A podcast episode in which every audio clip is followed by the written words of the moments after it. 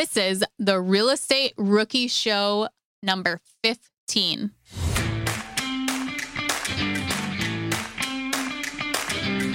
For us, we're using our house as an asset, not a liability. So the way that we're doing that is we're taking that money and we're using it to make us more money. So it is what it is. It's sitting equity for us.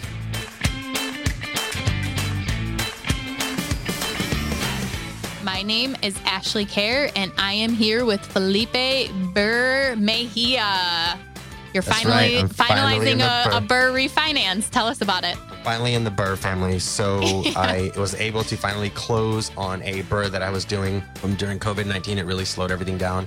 I got the same rate that I had when I previously got it. But the reason that I was going to refinance this property was because it was on a five-year adjustable rate mortgage, a five-year ARM, and my rate might have changed. So I wanted to get into a thirty-year mortgage fixed. And the only implications was I got some money back. I kept the same rate. I'm going into a thirty-year fixed mortgage, and it only affected my, my cash flow negative one hundred dollars. So if I, I was making about twelve hundred dollars, now I'm going to be making about eleven hundred dollars on this cash flow. It's great. I love it. I got some money back out. I'm going to redeploy that money into another rental property. I'm curious, what is uh, the interest rate that you're getting? So now I'm getting a five point five. It's a little bit high, but like I said, I'm out of a five-year adjustable rate mortgage where my cash flow was dependent on somebody else telling me what I was going to pay. But I wanted a thirty-year mortgage where I was guaranteed what I'm going to pay. So now I can make positive decisions based on that property because I know that my rate's not going to change for, boom, thirty years. Right. And I, I think that's why it's a higher rate, because you're getting that thirty-year fix. So that makes sense to me. But uh, I'm doing a, a refinance myself right now, too. But I'm doing it on the commercial side. So it'll be uh, amortized over fifteen years. It's going to be a five-year fix. And the interest rate, if we close today, would be three point one nine percent. I just got the commitment letter yesterday, which I was like, what else should I refinance at that rate? But yeah, that that's awesome to hear that you're doing that. And what are you going to buy with your uh, check? A Tesla? No, I wish. I'm going to go reinvest it. That's what happens with real estate. And Elise, actually, who we're having on this show today, talks about that, about the importance of out-of-state investing. This is wild. She is a full-time employed. Her husband is as well. Uh, they have a daughter who is uh, two and a half, I think she said.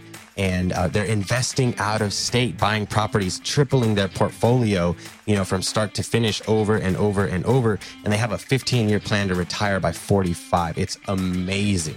Yeah, Elise pretty much breaks it down into five different steps as to how she is going to reach financial independence using real estate by the age of forty-five. One thing that she touches on is insurance. And we actually had someone call into the rookie request line.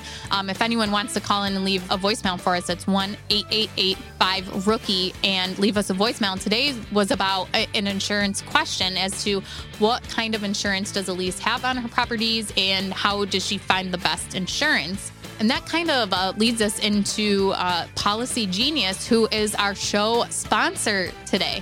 Absolutely. So it's really cool because Elise talks about the importance of insurance. And with Policy Genius, you're actually able to go into their website, policy genius dot com, plug in your information a little bit there, and then you're able to get a quote from a bunch of different policies and pick what best fits you, right? It's really cool because you don't have to go shopping one by one. You plug in some information about your property and boom, you have all of these policies right then and there. And this kind of hits home for you, right, Ashley? Aren't you some type of... Yeah, I'm a, a licensed insurance agent. I got licensed two years ago and I went on policy genius dot com and I couldn't believe how user-friendly it was. Trying to get the different quotes, you just plug in your information. It was very easy.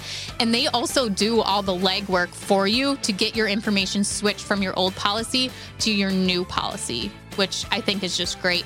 And I read through the testimonials of from customers as to how much they are actually saving. And it, on average, is about uh, eleven hundred dollars a year. That was crazy. That's definitely, that's definitely something to look into, like if you're going to save that kind of money. So if you'd like to put a little bit of money back in your pocket right now, just go see how much you can save by reshopping your home insurance rates at policy genius dot com. Okay, that's amazing. So let's bring Elise out so she can tell us more about this.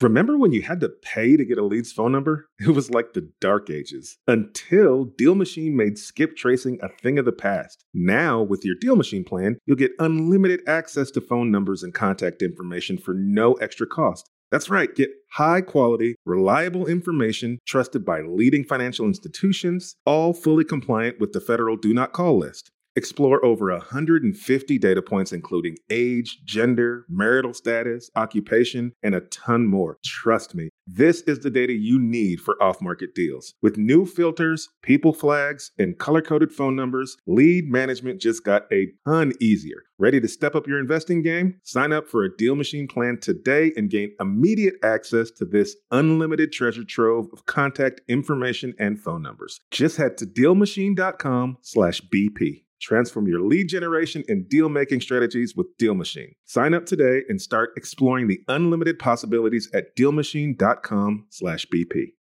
Are current interest rates making you depressed about cash flow? What if it didn't have to be that way? Rent-to-Retirement has two point nine nine percent seller financing available on turnkey properties. You heard that right. That's a seller-financed two point nine nine percent interest rate where the average cash flow is over nine hundred dollars per month. They also have options where you can put as low as five percent down on multiple investment properties with no P M I. Rent-to-Retirement is the nation's leading turnkey investment company that understands what it takes to be successful in today's dynamic real estate market. Their reputation speaks for itself with more five-star reviews than any other company on the BiggerPockets website.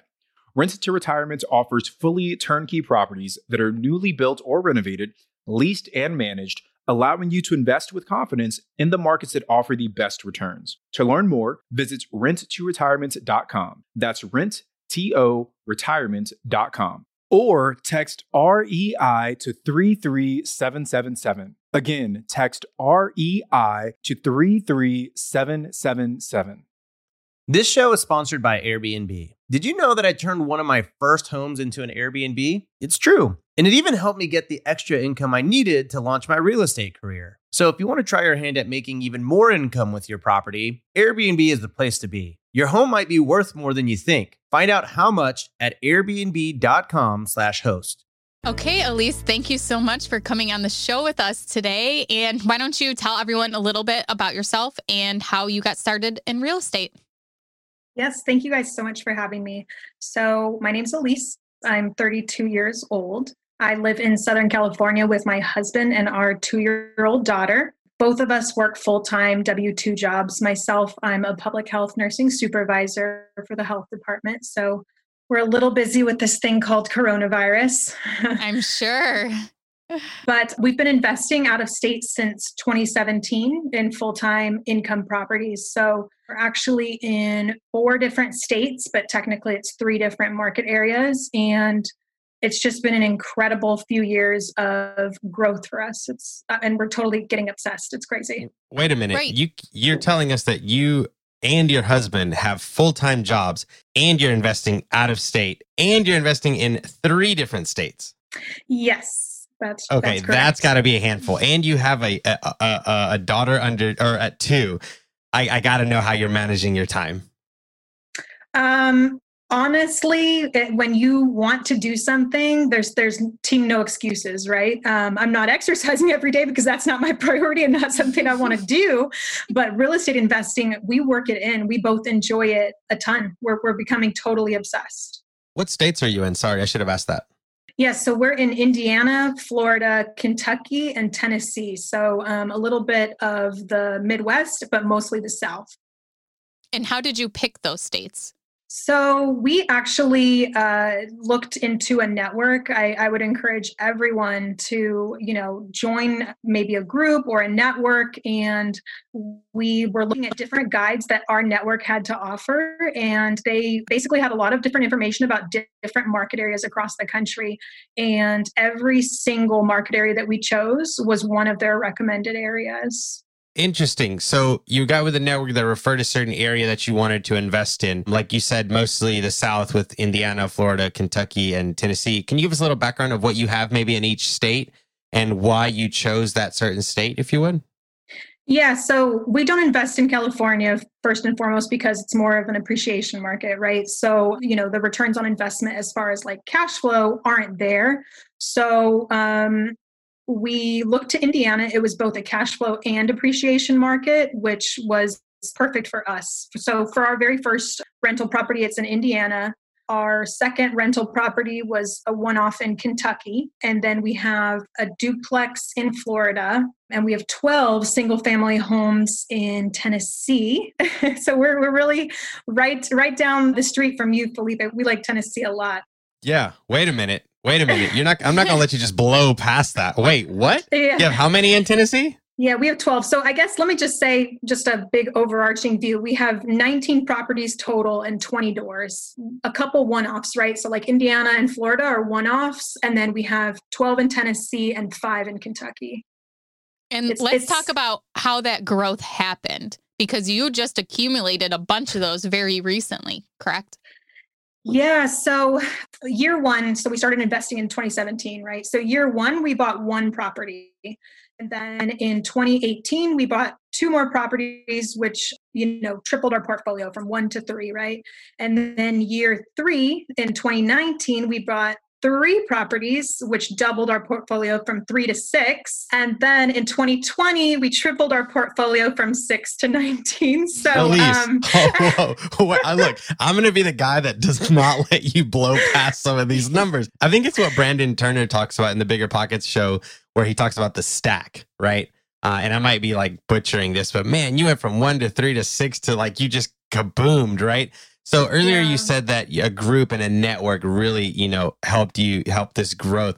So can you explain to us a little of how you literally doubled, it seems like, year to year? Like, how does that work? I mean, how does, a, a, a, a let's say, a newbie investor that has a five-year plan, a ten-year plan, how does he double year after year? How did that, what did that look like? And you have full-time jobs. Yeah. You know, we really keep our money moving. So you know, that wasn't the original plan. So I don't, I, I wouldn't say that when we went into our, our first property, we were stoked and we didn't have plans to double, triple, and, and, and sort of build this huge portfolio. We actually didn't. We were looking to get some cash flow and place our money somewhere where our money could grow. But as you kind of get more into it and a little more obsessed, the main thing that's helping us now is, is the BRRRR strategy. We're taking our money, we're refinancing, we're looking for value adds, and then we're continuing to move our money and make it work for us. So that's, that's, yeah. That is so awesome. And congratulations on that growth. Um, I Thank mean, that's, you. I think, a goal for a lot of people, that to start out like that and then every year just double, triple, quadruple after that. But so is your plan, um, you know, financial freedom with these rental properties? And can we kind of go through maybe a couple steps uh, that's going to help you reach that financial freedom?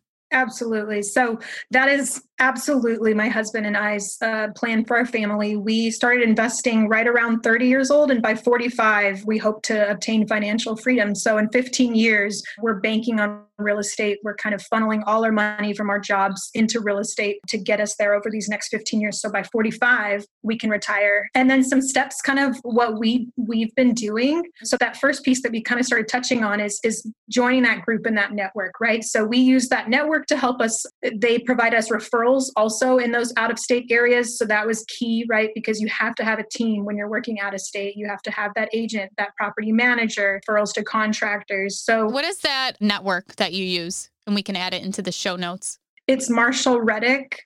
So you can go to marshall reddick dot com, and they don't actually charge you anything. It's for, they take a piece of the agent and the property manager. So it's it's totally free to the end user. Okay. Yeah. So if anyone wants to check that out, we'll put the link to that at biggerpockets.com forward slash rookie 15.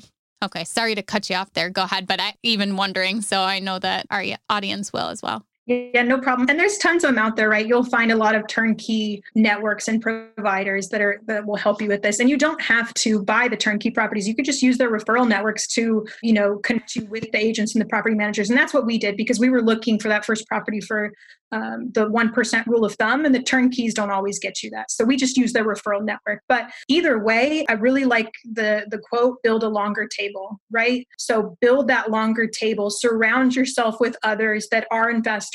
And we still do that to this day. We can help those. We started a meetup for ourselves, for particularly for out-of-state investors. So those that are less experienced than us, we give back and we teach and share our knowledge. And then I'm still trying to connect with people that have much more experience than us, us, right? Because we're trying to learn. There's a quote, you know, from Michelangelo that says, I'm still learning. And not that I'm trying to compare myself to Michelangelo, but it just speaks to the volume that there's always something to learn. So build a longer table and either share with others or learn from others. And I think there's, like, if anyone uh, knows about R I A, the Real Estate Investing Association, you can find meetups or or these R I As near you and surround yourself with like-minded people and, and just either extract knowledge, share knowledge. I really think networking has really done well for us. I love That's that. And Felipe always tells me that I harp on meetups because I do think that they provide a lot of value. And if someone is looking for a meetup, how, how would you suggest is the best way for them to find one? So we actually use the Meetup app, and then we also have, uh, we post our meetups on BiggerPockets. So both of those platforms are what we use, and we're seeing a lot of growth in our meetup. I think those are good avenues to find something near you. And then the R I A website. Very awesome. So now that you've, you know, have your meetup, you have your network, you have your people you're connecting with, and you're there, I'm sure they're giving you recommendations as to what markets you can go in. What step do you take next to actually pinpoint a market? Yeah, so you definitely want to look at what other investors are doing. That's, you don't have to reinvent the wheel every time. Just look at what other investors are doing, and then look at criteria that you want, right? So it's kind of important that you know what your entry point is, because even if it's a real estate, if it's a market area that is experiencing a lot of growth, if you don't have the capital for that area or whatever your entry point that you want, that's going to help determine that market area for you also. So kind of figuring out your criteria and then looking at overhead costs too, right? So like even if we were looking at that one percent rule, that would have changed if there was high property taxes in that area. So you have to really dive into an area. There's a learning curve when you are investing out of the state. It's it's true. So you have to look at what are the property taxes like in that area. So like, Ashley, I know you're in New York, right? So yeah, property taxes are more. It's very easy to hit the one percent rule. I mean, I've hit the three percent rule on a property, but the property taxes don't meet that fifty percent rule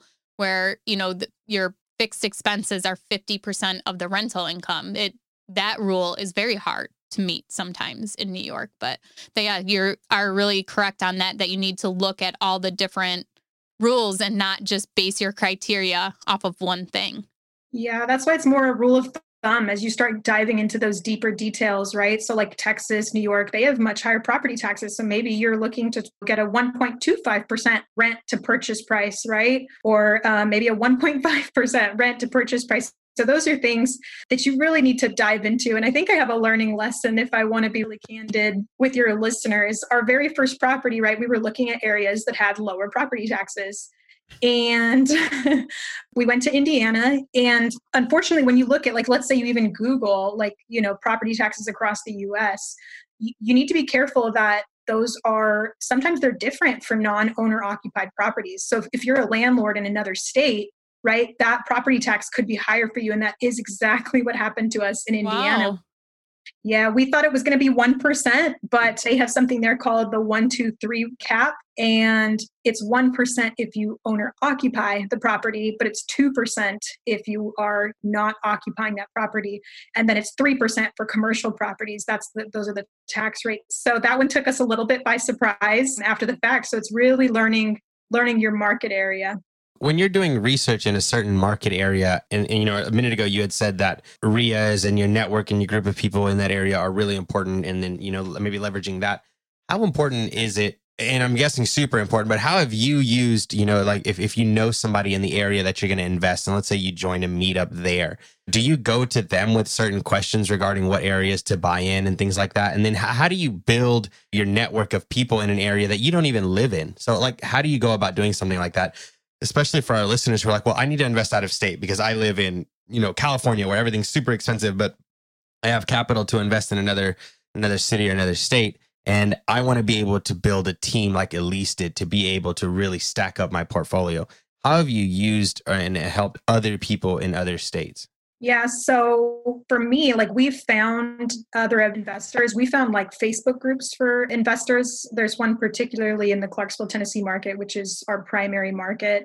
And that's been amazing because people go on those threads and, you know, they, they're talking about what contractor do you use for this, but my husband, a lot of time goes on BiggerPockets, not to continue to put you, you know, BiggerPockets on a pedestal, but you can literally just type in the search bar the area that you're looking for, and then you can network with other people, maybe real estate agents, you know, property managers, contractors, everything in one spot. But yeah, utilizing social media, those are the, the best ways. Yeah, absolutely.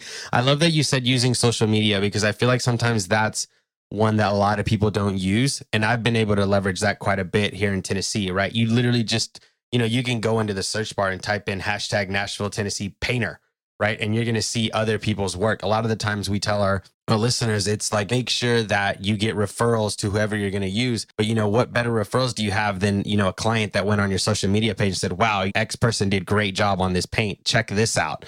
Boom. And typically they're tagging who did that work. So you know, I think social media is a platform that a lot of people aren't using that is really beneficial if you're going to be investing in another state or, you know, something like that. What other things do you look at, though, when you're choosing a market to invest in? Like, what are some of the the other things that affect whether you do or you don't? Yeah. So a part of that learning curve is that the weather is different in different places, right? There's different natural hazards. So like even one of the things that, it, that took us by surprise is that the renting season slows in like winter. Like I had no idea that was a thing. And I don't even mean to say that like that's a thing. And then no one wants um, to move their stuff in the cold. Yes. That's how yes. it is here in Buffalo. The, the move outs all happen in the spring and the fall when everyone wants to get in or out before winter. I don't even, you know, I, I'm probably sounding naive to some of your listeners, but your reality is the market that you live in, and you have to learn these things when you're investing out of state. And yeah. the same is true for like a lot of these natural hazards, right? So we have a duplex in Florida in the southwest area outside of Fort Myers, and hurricanes are real. Now that I knew going into it, right? you can't, you can't help but see on the news, but these are things that you have to kind of look at, like, are, where are you investing and what are the natural hazards and how is that going to affect your bottom dollar? So that way you're not thinking, you know, I'm going to make three hundred dollars in cash flow, but really you have to price in some of these things. Like another example is, so we have a property in Kentucky. We just, I shared with you guys, we we purchased a thirteen property portfolio. Some of those properties are in Kentucky, and one of them is a very high flood zone. So you have to buy flood insurance, and it's astronomical. So I think if we had like a ten thousand dollars deductible, right? So if we were to come in, if something flood damaged our property and we had a ten thousand dollars deductible, we would have to pay six thousand five hundred dollars a year for flood insurance. That That's a cash flow wow. killer. Oh my God. Yeah, that's insane. six thousand five hundred dollars a year. And that, that's for a ten thousand dollars deductible. Let's say we wanted to take our deductible down to like two thousand dollars. It was over nine thousand dollars a year. Oh I like I just... So uh, I want to touch on that a little bit because I have a property that's in a flood zone too, that you only are required to get the insurance if you have a mortgage on the property, correct? That's absolutely correct. So okay, yep. Yeah. So we did different financing modalities in this portfolio. A lot of them were financed by our credit union, and then a few were seller financed, and then one we purchased with cash. So we weren't afraid to mix and match there. But this, you know, we're we're over here playing chess, not checkers. So we had that property that's owned outright, seller financed by the, you know, because then we don't have to pay the insurance. And we knew this is quote unquote a loser in this portfolio. So that one's seller financed. So we are not paying flood insurance on that. And I mean, it, because they own the property outright, they do not have a mortgage. So, and we're just, we're right now in the middle of working on that property, and we're going to, we're going to turn around and sell it and burn it. I had and burn it. Wow. So this is a deal where you had to kind of take all yeah, or none. A, a lot of these are when yeah. you purchase like a portfolio, yeah. they're not going to let you just take the winners. You got to take a right. couple, yeah. couple of the losers too. I did that before, and they called the, like the good one, the six unit, the golden egg if, or the golden goose. If you want the golden goose, you got to take all the other the ones. Rest yeah. of them. You know, I okay, heard, so- uh, I, I heard something really funny about insurance, and I don't know exactly how this works. But I've heard, and I actually talked to my banker about this. So regarding that property you said about uh, uh, um, flood insurance. So I asked my lender, and I said, hypothetically, if I buy a property, because Nashville uh, has flood zones, right? We flooded in two thousand ten. I said, hypothetically, if I stopped paying my flood insurance, what would you do? And my bank said, well, and this is where I think she messed up by telling me this. She said, well, actually, if you stop paying, then we are going to put a flood insurance on it and just charge you what we're paying. But based on my research, I've also heard that the bank will have better rates for flood insurance than you can get. So I don't recommend this for anybody, but that is a hack that I think I don't, I'm not. I don't think I want to do it because I don't want to ruin my relationship with the bank. Yeah. But if your insurance is nine thousand dollars a year, I would talk to my bank and be like, look, this might be what's about to happen if you guys don't put better insurance, because they get better rates, right? They have hundreds and hundreds of homes. You know, the insurance company is going to give them way better rates. And I'm like, you you got to put me on, man, because this isn't going to work. Like nine thousand is way too much. Yeah, I've yeah, heard that's that interesting. Same thing. Yeah, yeah, I've heard it before too. And I think it was almost Brandon Turner maybe had someone on the Pod- podcast. Was it? Yeah, yeah, yeah, yeah that oh, said that's, that. That's and uh, yeah, so that's funny you said that too. Uh, but I have a property too, and that's in a flood zone, but we pay fifteen hundred dollars a year and it's for eighty thousand dollars worth of coverage. But I don't even know offhand what my deductible is, but I think, I mean, as soon as that mortgage is paid off, we'll be getting rid of that flood insurance and kind of just self-insure if there is a flood there. That would be, okay. that would yeah. probably be, that would probably be right. Okay. So, so we've talked about, you know, making sure that you have a good group, a good network in the state that you want to invest if you're going to go out of state. We've also talked a little bit about how to choose your market wisely, right? So, okay. So let's say someone's done that. They're like, all right, I got my group of people that I know are going to be able to help me out there. Um, I've done all the research on my market. I've I've got this locked down. I think I'm ready to move into, you know, this city here. What is the next move that someone needs to take when investing out of state after they've got their group together, they've localized their market down to numbers and, you know, what it's going to take to do that? What's the next step?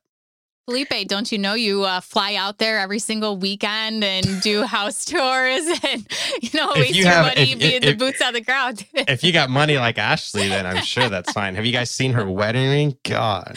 Oh, stop. Woo. You you have to choose your agent, right? So, and the thing is, you want to choose an investor-friendly agent. We're we're a totally a different breed. We're numbers-based. We're not like someone that's buying their forever home. That's more emotions. You've got to have an investor-friendly agent. So whether you, you know, got can I, that can information. I, can I, can I pause you right there real quick? Yeah. Everyone says that. An investor-friendly agent.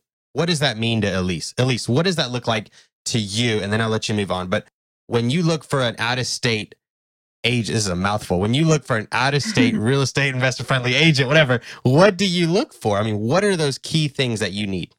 Yeah. So I think any agent, honestly, that we're looking for, we need to be responsive. So because we're looking for deals that are value properties that other investors are also going to be looking at, we need a very responsive agent. We need them to be able to run a comparative market analysis or a C M A like within a day. And, and I'm not saying they need to pick up your phone call in that very first ring, because also if you have a rockstar agent, that, that's not going to be, ha- that's not going to happen. So don't, you know, build your expectations too high. Um, if they're that ready and they don't have any other clients, they're probably not that rockstar agent, but they should be responsive. They should be texting you like, hey, I'm in the middle of this. This, I'll, I'll call you back at this time, and getting you those those comparative market analysis. And we also, again, because we live out of state, we rely on them heavily. We need them to lead us astray from, from neighborhoods that aren't good areas for us to have rentals in. And they need to be able to understand, what is the after repair value? What are we trying to get out of this property? So they'll, we have an agent. We really like property manager slash agent combos. That's worked really well for us in a couple of our markets, because when they go run to that property that we've asked them to go video, do a walkthrough for us, they can immediately tell us what that's going to rent for when we rehab it and what that after repair value is. And that's key for when we go to do our management math on what we're going to offer. So we we really like that in an agent. So responsive, getting you those C M As, getting your offers in, and understanding and not trying to talk you out of some of these low prices that you might be starting with, right? So other agents might try to talk you up and no, this is what I'm starting at. So those are some of the things that we that we look for. Interesting, because we've heard that a lot, right? Somebody who's real estate friendly, that that knows the market, that knows the area. But I think you're probably one of the first to say a real estate agent, you know, and someone that can also manage your property or help manage it, I think is very crucial, because one, they're not going to want to sell you a property that they're not going to want to manage, right? And that's key, right? If I was a mechanic, I wouldn't, if if if I was a mechanic selling you a vehicle, be like, you know what? Okay, cool. I'm going to buy this vehicle from your shop, but you have to maintenance it every, every, whenever it needs it. I'm going to sell you a good car to make sure that you don't come back all the time, that it's just flowing for both of us, right? So I think that's really good. That, that's a that's a key nugget right there.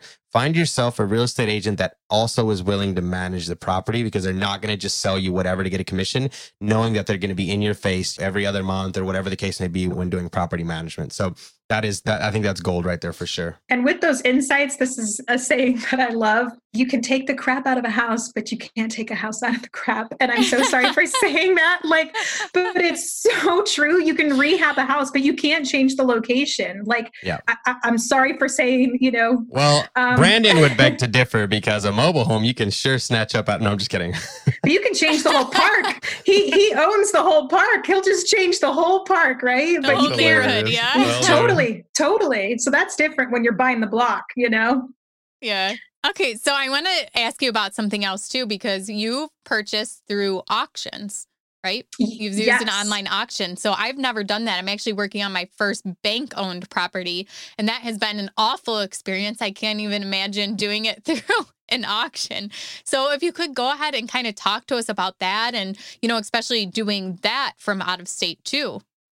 Yeah, so we've really focused our market in Clarksville, Tennessee for the last year and a half or so. And it's it's kind of a hot market right now, I'll be honest with you. So the deals are getting harder and harder to come by, especially if you're trying to do a full B R R R R and get, get all your money out. So one of the best ways that you can do that, right, is trying to increase your supply, increase your funnel, whether it's wholesalers or going direct to seller off market. And we found we liked auctions to get, you know, these distressed properties that are our value add for us, so we can do a B R R R R. So we've had a lot of success. We're, you know, two for two with our auction properties. That can I run you through like a little bit of how the auction website goes? Is that okay? Yes, I, I would oh, love that. Do. Yeah, yeah, absolutely. Okay, so we've used both auction dot com and Xome dot com, which is X O M E. I, I really like auction dot com. They should probably pay me a little bit for um, how much I promote their business. But the way it works, so being out-of-state investors, I think everyone imagines, you know, being on the courthouse steps, and that's not what we do. We're out of state, so we're not going to fly out there every time we're interested in a property. So we look online, and there's filters that you can do. Once you select your market area, we select online, vacant, with interior access. So those are all really important from us for us, because we're not going to fly out there. If it's vacant, we're not going to have to deal with evictions, because sometimes, right, people are, when they're being evicted, they don't treat your property right on the way out. So we don't want any unforeseen damage. And then interior access, because we have our agent go, we have our contractor go, and we get our numbers right from the jump. So we know what the after repair value is going to be, we know what it's going to rent for, and we know what it's going to cost us for that rehab. And that's what we use to do our offer, right? So what is the all-in purchase price? That's seventy-five percent of the after repair value. So it becomes simple math for us at the end of the day. But the auction websites, they're pretty interesting. You know, they get pretty exciting. So make sure you stick to your number when you go in there, and be advised, you're going to have to put your credit card information in, because when you go to register for an auction, they put a little hold. They don't charge your card, but they do put a little hold of like twenty-five hundred dollars. And I think the other misnomer that a lot of people have is that when there's a bid price, that that's what the bank would let it go for if no one else bid against you. And that's just not true. So let's say the starting bid price is twenty-five thousand dollars. There's a reserve that has to be met before the bank um, lets it go for that price. And obviously the bank's not going to tell you what that reserve is, right? Obviously not.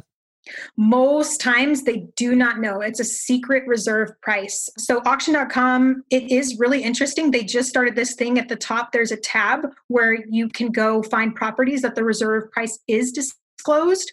Um, oh, wow. But most times, most times it's not. So that's an interesting tab they just added. They keep doing things. They even added now that you can bid in in-person auctions, which is totally new. You do have to submit like a best and final offer, but now you can compete against in-person auctions.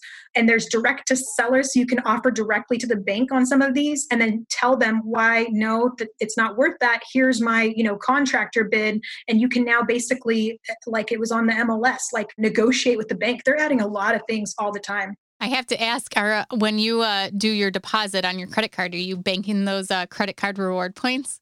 Taking yeah. full advantage of that? I, I, I don't know if we get the reward points because it's just a hold, but I, I hope we do. Well, like if you win it, do okay. So when you if you win the property, do they charge your card then as your deposit? Or do you pay it a different way? We paid a different way. We have okay. to submit the earnest money deposit. And if we say if we didn't come through and we were the winner, then I think they charge the card. We submit the earnest money deposit. Okay. Yeah. Elise, what happens? So I, I've I've gotten this question a lot too. When you buy a property off auction, do you always have to pay cash for it? Most times, yes. But I've heard of people that said, no, I didn't. Most times, yes. And we use our home equity line of credit as cash, right? So we have that money sitting ready to go. And then within a week, you know, you are paying for that property. And within two weeks, you're usually closed. I love that strategy. And I don't want to call it risky because I don't think that it's super, super risky. But I love the line of credit strategy because you have access to capital without paying interest on it until you're deploying that, right? So you have cash ready to deploy from your H E L O C or your line of credit to buy rental property that later you can refinance, right? If you do everything right, get your money back, and you're basically using the same one hundred thousand dollars, two hundred thousand dollars, whatever your line of credit is, over and over and over and over again to buy more properties. Let me give you a quick story. When I was young, I always wondered how the rich get richer. I was like, how do these people continue to work to make a million dollars? I ran a little bit of dumb math. It probably didn't make any sense. But I was like, if I'm making eighty thousand dollars a year, I'm not going to be a millionaire anytime soon. I have living expenses. And I finally got the courage to ask somebody. And my mentor told me, Felipe, we just use revolving money. I use the same one hundred dollars to make me ten dollars every single day. That same one hundred dollars goes out, it brings back ten dollars. It goes out again tomorrow and it brings me back ten dollars. I, as I grew up, I understood that concept and I saw it visually in a line of credit. Just like you just said, Elise, right? You get this property off an auction, you use your line of credit. Now you owe that money to the bank leveraged against the house that you have. And then what you do is you refinance that rental property. You're going to lose the big cash flow that you were having when it was paid off, but you're still making three hundred bucks, four hundred bucks a month based on your numbers. You get to keep the asset that your tenants are paying down. You get to keep the tax appreciation and the tax depreciation based on twenty-seven and a half years, roughly. I'm not an attorney, I don't know, or a C P A, but something like that. And then you get your money back. Like you get all of that, you get your money back, and you go and do it again, which is how I bet you're doing the stack with buying two, three. Did I just crack your code? Is that about right? Yeah, we're constantly moving our money. That's exactly it. And to be honest with you, I know there's like a different, there's different schools of thought on this, and some people will not touch their house, and that's fine. But for us, we're using our house as an asset, not a liability. So the way that we're doing that is we're taking that money and we're using it to make us more money. So it is what it is. It's sitting equity for us. And, and to be honest with you, this isn't our forever house. So we also have some differences there, but we are continuing to use our money and recycle our capital to scale. I'm in the same boat as you, Elise. I'm living in my home that's not my forever home yet. And we are, me and my wife are itching to buy our forever home, but we're just like delay gratification, delay gratification. And we use the line of credit to continue to buy rental properties. But I don't, you know, that's a good question. Ashley, I'll ask you because you have your forever home on like a million acres. It takes you thirty minutes to get to your, the end of your driveway.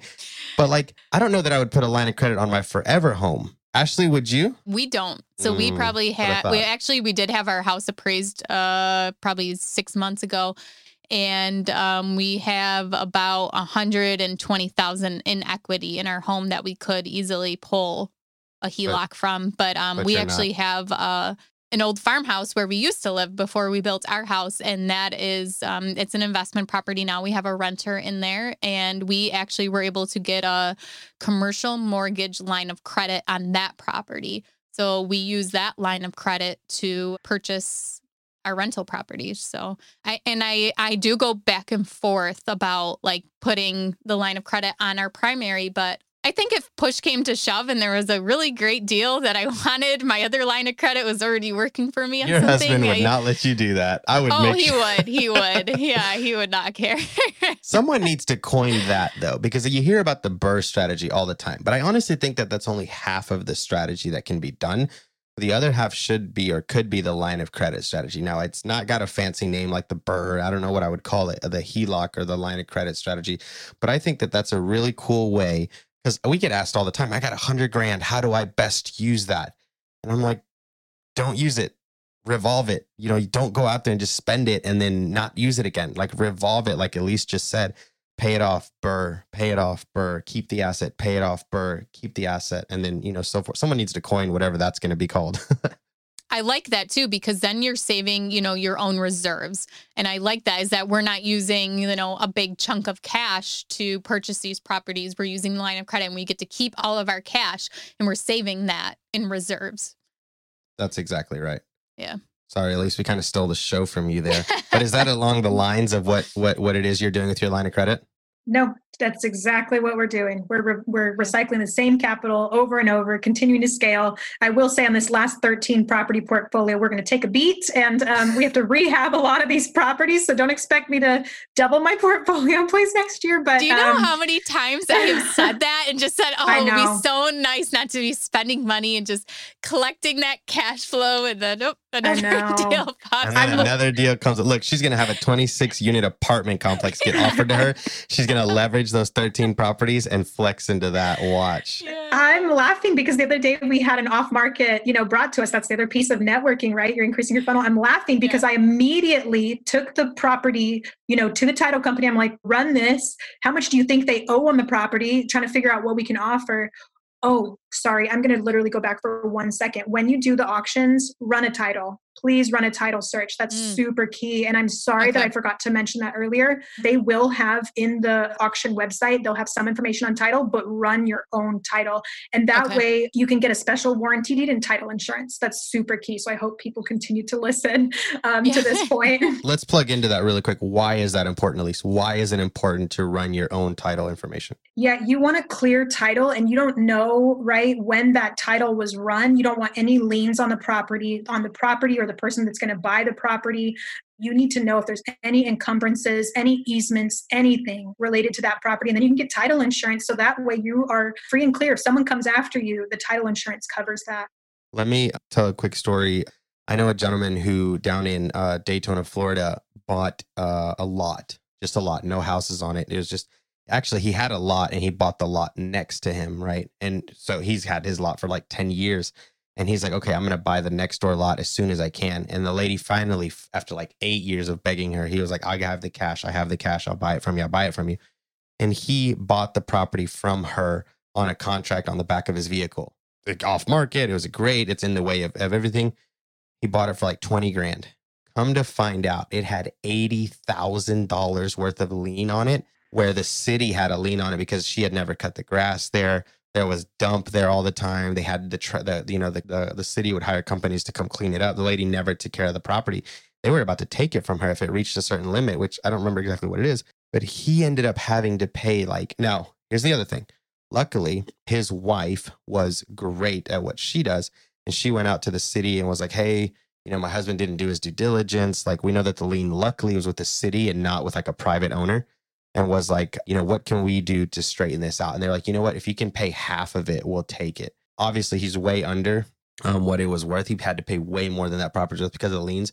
But that is the importance of checking to make sure there's no active liens. Because he, she told him like, no, there's no liens. Here's the proof or whatever. But that proof was like eight years old or seven years. It was like ridiculously old. And there was all this money that he ended up having to pay, you know, after purchased property. And he was devastated, devastated. It was that or lose the property. It's so quick to get title run. Like, we don't even get charged for it anymore because we work with our title company so much. They just do it for us. But I think it's a couple hundred bucks. They can do it quickly. And then you get your title insurance like immediately, you know? So there's really, it's just the risk versus reward ratio. A hundred percent. I couldn't yeah, agree more. Thank you for including that for everyone, uh, even for myself to, to listen to.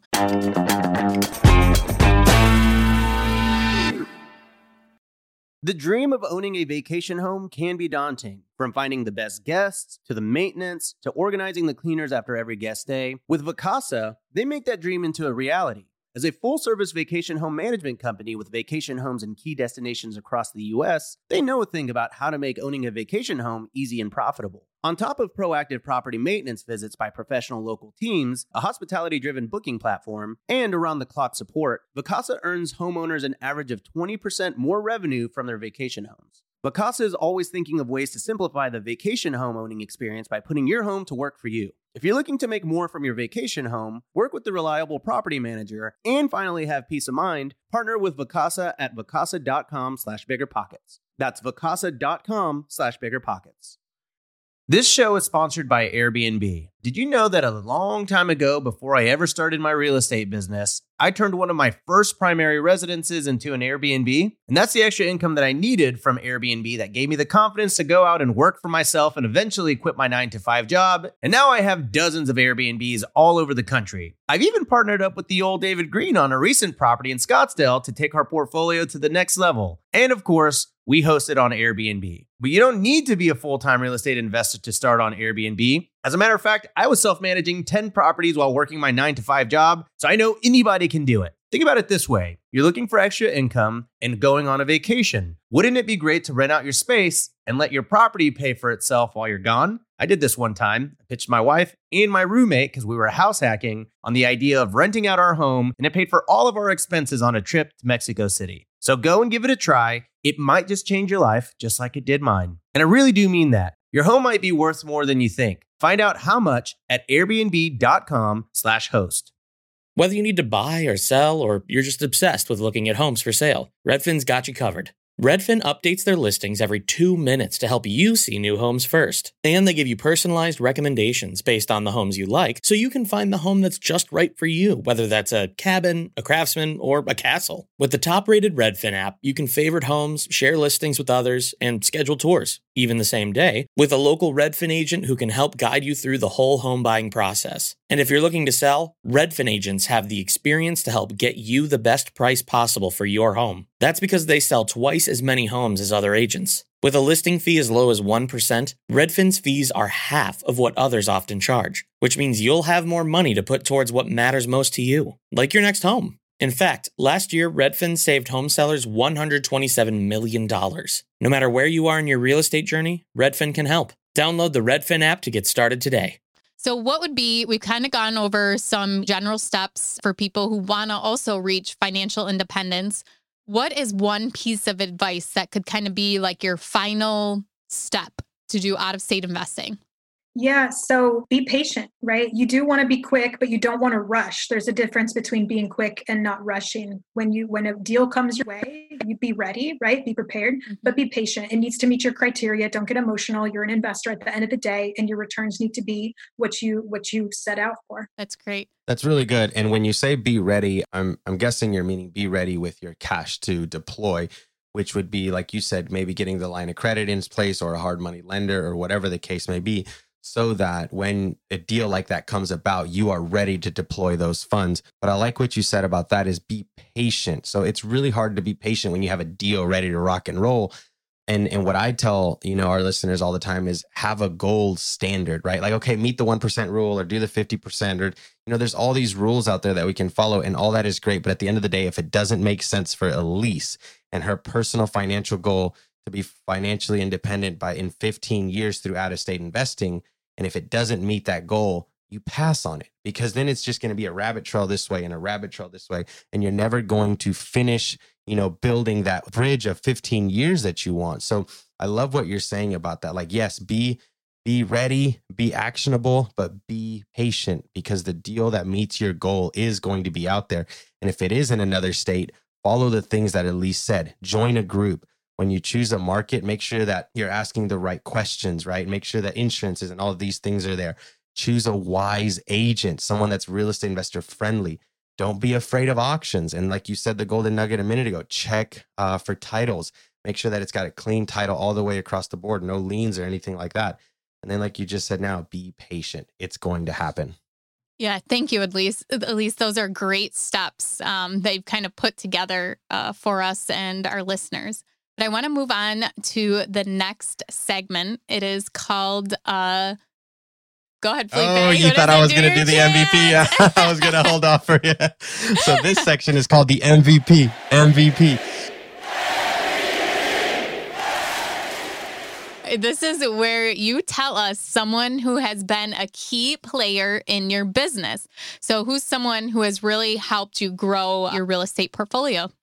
Definitely Tiffany. So Tiffany is our agent, and they also own the property management company, um, Tiffany McKeithen in Clarksville, Tennessee. And I mean, she's just a rock star. She gets us the C M As, you know, quickly. She tells us about some off-market deals. She runs to places and does the video walkthroughs for us.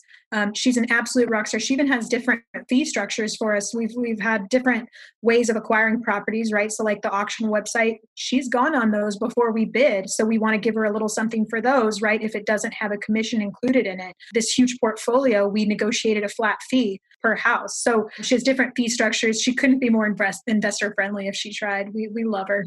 I think that's great that you include payment to her, even though it's not paid by the sellers, because a lot of times people get wrapped up in, well, let, let's use a realtor because we're buying on the market. We don't have to pay anything. But she is such great value to you that you are willing to pay her to walk these properties, even though she's not going to get this huge commission check at the end. So you're making it worth her while. You're building that relationship with her. Yeah, she's got to get paid. We're she's our key player um, yeah. to helping us. So even like we bought this portfolio through a wholesaler, we we could have done this potentially, but she helped us so, so much. We absolutely, we need her. Just to do the paperwork too. That's everyone always asks me, are you going to get your real estate license? Do you want to be a realtor? Blah, blah, blah. I'm like, I don't want to do the paperwork. Oh, and there was a lot. We changed yeah. the purchase and sale agreement several times. yeah. That's awesome. Great. You got to yeah. do what you got to do. So Elise, I want to find someone like this. What do I do? How do I find a rock star agent that's going to bring me the best deals in the area and just be, you know, through and through for me? How do I do that? Step by step. How'd you do it? How do I do it? So ask other investors, ask around and people that invest in that area. You can totally search on BiggerPockets. To be honest with you, we didn't find this realtor that way. I went and looked up property management companies that had good reviews. And then I interviewed, um, I called and interviewed the agent because I knew going into it that I wanted a two and one. And they had solid reviews from other investors and most of the tenants, but there's always a few, right? So that's how we did it. And then we interviewed her and, you know, she talked about how she was, she loved to help investors and she liked that there was no emotion in the game and it's actually what she prefers. I've, I've, I want to be a fly on the wall one day on successful out-of-state real estate investors like you, because I hear that all the time. Oh, we interviewed, you know, the realtor, right? So like, I just want to be on a, a fly on the wall and hear some of those questions that you asked. Would you mind giving us two to four of the questions that you asked that realtor to find out how and what, you know, because that's really important to the success that you're going to have in that out-of-state market. So what are some of the questions that you asked that realtor? Yeah, so I usually do an open-ended question, like what does investor-friendly mean to you? So, and then I hear what they have to say. And that was where that piece came in, where she said, I know it's about numbers and I know it's about being quick. And we're like, that literally could not be the, a better answer. If you tried, you don't even know. It's about numbers and you need to be responsive. And then it's also, you know, you date your agent, but you marry your property manager. It just happens to be that we look for two and one. And so we ask a lot of questions about the property management company, you know, about how many doors and then the ins and outs, the terms, things like that, that are really important to us because you marry your property management company. Yeah, that is very true.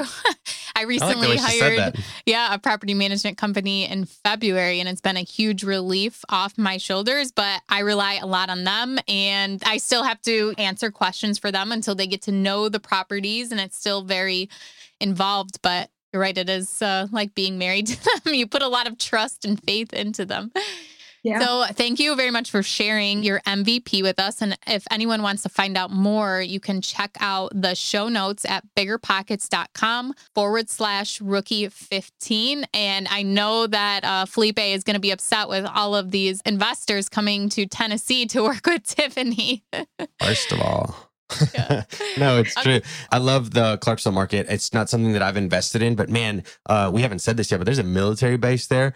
And I did back before I was full-time real estate. I would, uh, I was in the moving industry, and Jesus, we moved a lot of soldiers in and out of Clarksville. So there is constant renters. What I like about that market, and I know I'm giving out Elise's secrets here, is, yeah, you know, that's my they space. Are, yep, yep. They love to be off base and be able to rent because most of them are not buying in Clarksville. They're based there for three to five years or whatever, and they are going to be quality tenants mm-hmm. because, you know, they, they, um, you know, first off, they're in the service, you know, they're, they're in the military, they're trained well. And uh, I've heard nothing but great stories from Clarksville. And, um, you know, there's a lot of multifamily out there, and it's a great place to invest. I've heard nothing but raving things from, uh, you, you know, from out there. So let's take some of your uh, experience and expertise and help out one of our rookies. So today on the rookie request line, This is where anyone can call in and leave a voicemail for us for the guests to answer. So you can reach us anytime at one eight eight eight five rookie and leave a voicemail. But here is today's question. Hi, Ashley and Felipe. This is Ivar from Virginia. And I wanted to ask, what would you recommend with searching for different types of insurances for your properties and changing insurances? All right. Thank you. Okay. So actually my husband used to be an insurance agent. So you're asking the second best person in this household, but um, you know, I learned a lot from him. So we have rental dwelling policies, of course, on all our properties. It usually costs anywhere from like forty dollars, fifty dollars per property. Um, and that's basically like you have homeowners insurance on your own property, rental dwelling or landlord insurances for your rentals, right? But on top of that, we have a P L U B and a C L U P. So a P L U B is the personal liability umbrella policy. So that's what you start out with. Um, it's usually, you know, up to a million dollars. It covers your personal home. It covers any excess coverage for your automobiles and up to four rental properties. And at least as far as I know, those properties have to be in your personal name, correct? And not like an L L C to be included on your umbrella policy. Oh, yeah. So they were in our personal name. The first ones that we yeah. were buying, all the loans were in our personal name. So I'm not sure. We I didn't run into that hiccup because they just were in our name. Okay. Yeah. yeah, I'm pretty sure that's how it is. So just everyone knows that if you have it, and at least in New York State, it might be different elsewhere. But if you were to create an L L C, you would need another umbrella policy for that L L C covering those properties. Yeah. So, so we, yeah. yeah. So that covered our first four rental properties. And then starting at property number five, we got the C L U P, which is the commercial commercial liability umbrella policy.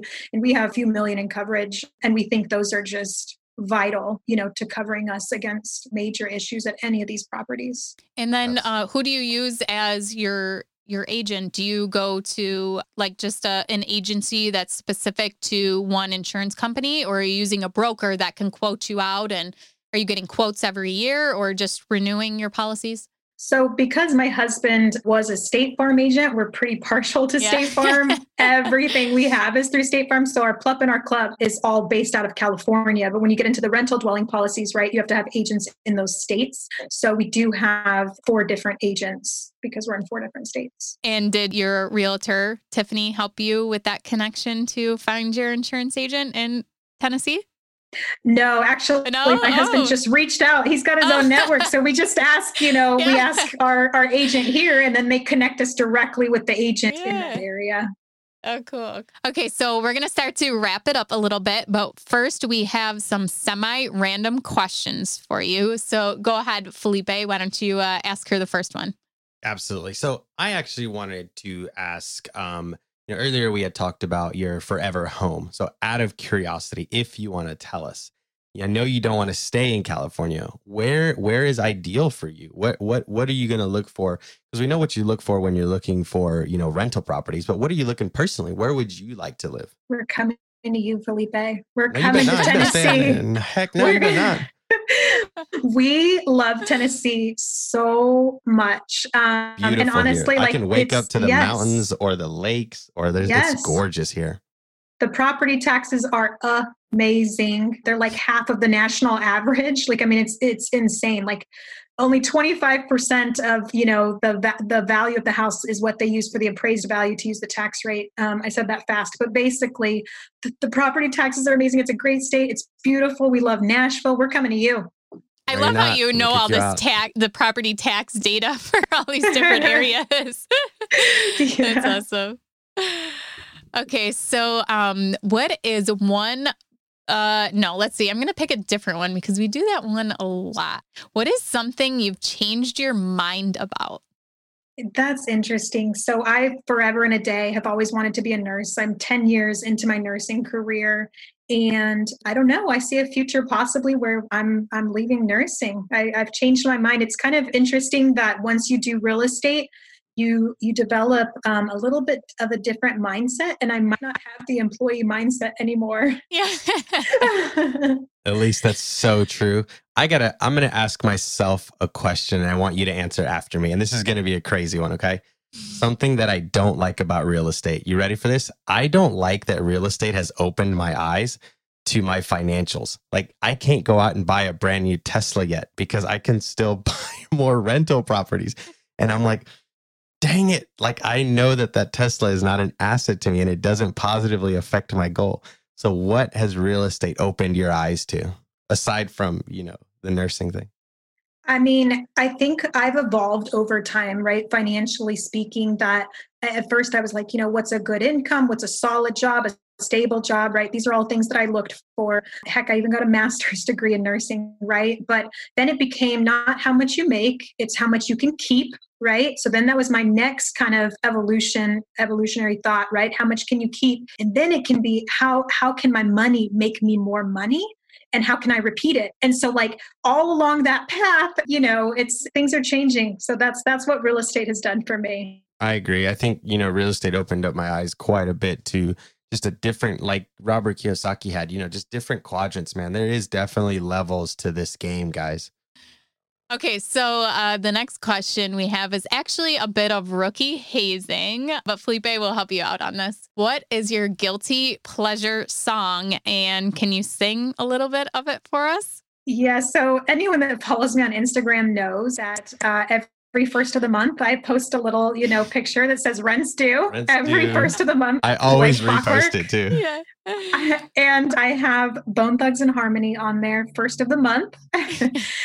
And, you know, that just goes to, we get paid on the first of the month as landlords. All right. You ready? Let's do yeah. it. Okay, so it goes, uh, wake up, wake up, wake up. It's the first of the month. So get up, get up, get up, cash your checks and get up. Yay! Oh, I loved it. That was so good. Get paid. Elise, that's right. Okay, so next month, Elise, you have to do that live and sing it. And you have to have like a chalkboard in the back that said rents due, but you gotta sing it. Negative. Speaking of Instagram, Miss Elise, where can people find out more about you and where can people connect? Yeah, so my Instagram is Investing for Financial Freedom. And then my husband, you can find him on BiggerPockets. His name is Todd Rasmussen. Yeah. Thank you so much for joining us today, Elise. And I just love it because when we had first kind of talked to you about, you know, six months ago, maybe you were a rookie and then it's like, you've grown so much. I mean, what tripled your portfolio since then? And it has just been awesome to kind of watch your growth and, you know, follow along on your Instagram and get to know you. So thank you so much for doing the podcast with us today. Thank you guys. This was truly a blast. Yeah. I'm Ashley and he's Felipe. You can check out the show notes at biggerpockets.com forward slash rookie 15. And don't forget to join our Facebook group. You can search Real Estate Rookie. Thanks, guys. See you next week. Bye, Elise. Bye.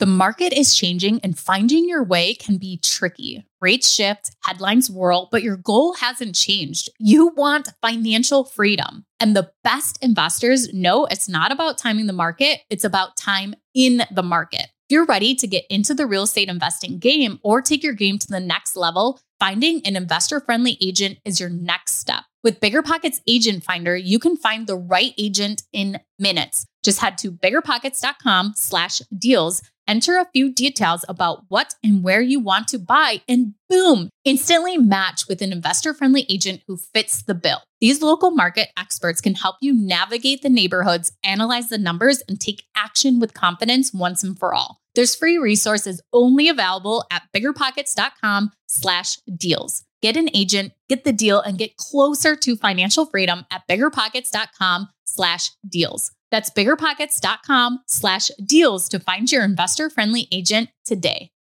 The content of this podcast is for informational purposes only. Past performance is not indicative of future results, and all host and participant opinions are their own. Investment in any asset, real estate included, involves risk. Use your best judgment and consult with qualified advisors before investing. Only risk capital you can afford to lose. BiggerPockets L L C disclaims all liability for direct, indirect, consequential, or other damages arising from reliance upon information presented in this podcast.